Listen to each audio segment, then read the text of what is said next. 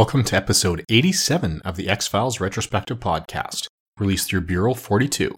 I'm your host, Blaine Dowler. As is typical when episodes of this podcast come only one week apart, this is actually a special episode. During the course of the podcast, I'm also going to be taking a look at episodes of other TV series that make reference to the X Files in their broadcast order. This is one of those episodes.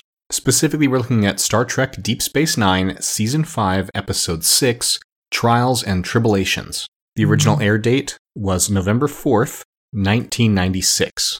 So that places it nearly simultaneously with the third season of Star Trek Voyager and in the 30th anniversary of the Star Trek franchise as a whole. And this was part of their 30th anniversary celebration.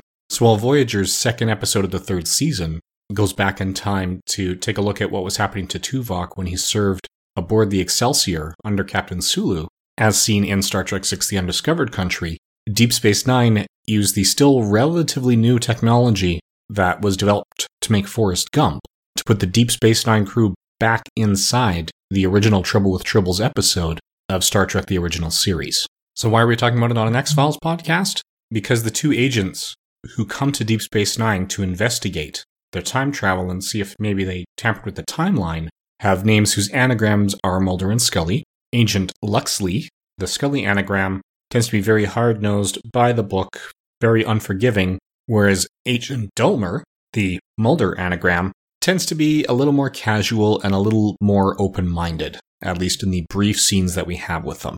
The X Files connection is admittedly pretty weak and is taken very liberally here, but this is a great episode of my favorite Star Trek series, and it's my podcast, so I'll take any excuse I can to cover it. Those of you who know Star Trek know that it premiered in 1966, and that one of the classic episodes from season 2 is one with a little more of a comedic bent, in which the crew encounter the old school Klingons, back when they were just well tanned humans with different facial hair, and find themselves quickly caught up in this plot to wipe out the Quadrotriticale wheat crops by poisoning the wheat, and Tribbles end up getting poisoned and revealing the plot. And ultimately, we learn that a man going by the name of Arthur Darvill is actually a Klingon who's been surgically altered to appear human. So ultimately, Hijinks Sue, it's probably the most intentionally funny episode of the series, as opposed to the unintentionally funny episodes like Spock's Brain, and it's well worth watching. The most impressive part about this one for Deep Space Nine is how effectively they went back and integrated themselves into that original Star Trek cast.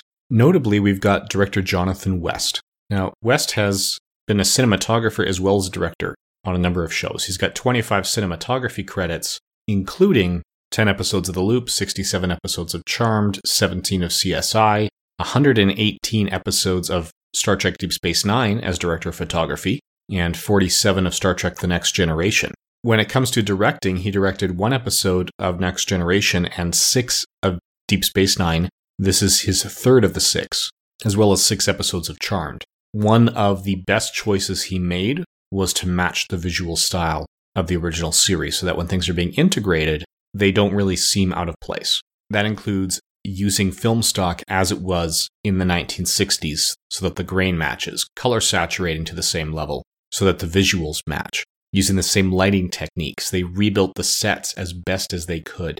And it was a very cumbersome affair. In fact, they decided that they were going to go back and revisit one of these episodes before they decided which one it was. And when the producers were debating between Charlie X, which was the first broadcast episode, Where No Man Has Gone Before, which was the first pilot with Kirk, the second pilot for the series, but the first one with the crew as we know them, and this one, they ultimately settled on this one while sitting in a pizza parlor, and Charlie Brill, who played Arnie Darvin in the original, walked in and ordered his own pizza. He was recognized by these guys, and that's when he was invited to come on board and he agreed to reprise the character. So it is the same actor playing Arnie Darvin in both ends. Now, as for the rest of the cast, we've got Avery Brooks as Ben Sisko, Rene Auberjonois as Odo, Michael Dorn as Worf, Terry Farrell as Jadzia Dax, Cirroc Lofton as Jake Sisko in credit only, he's not on screen, Colm Meaney as O'Brien, Armin Shimerman very briefly as Quark, Alexander Siddig as Dr. Bashir,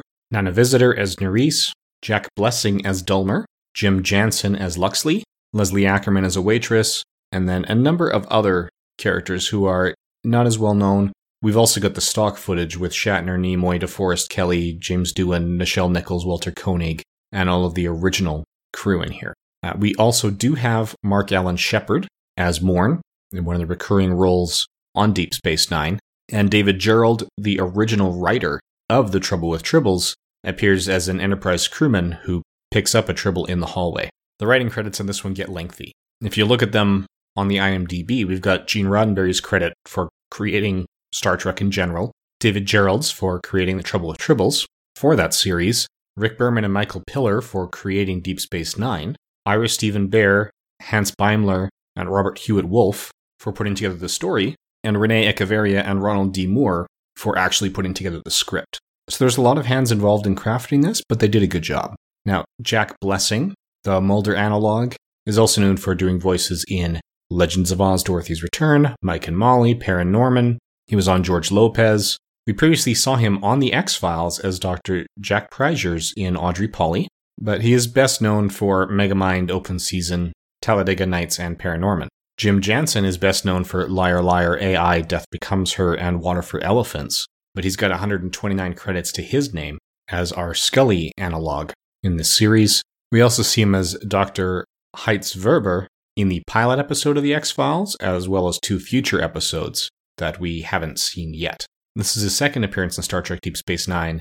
His first was as Farron in The Storyteller. His career goes back to 1975. So, generally speaking, it's a really entertaining episode. And if you've never seen Deep Space Nine before, but you have seen the original series, this one is easy to step in on and see how it works. Most of Deep Space Nine is heavily serialized, and it is very high quality. The IMDb user score on this episode was 9.1 when I first compiled the ratings. With all the push for the 50th anniversary and people are rediscovering Deep Space Nine through the Netflix queues, it's come up to 9.3.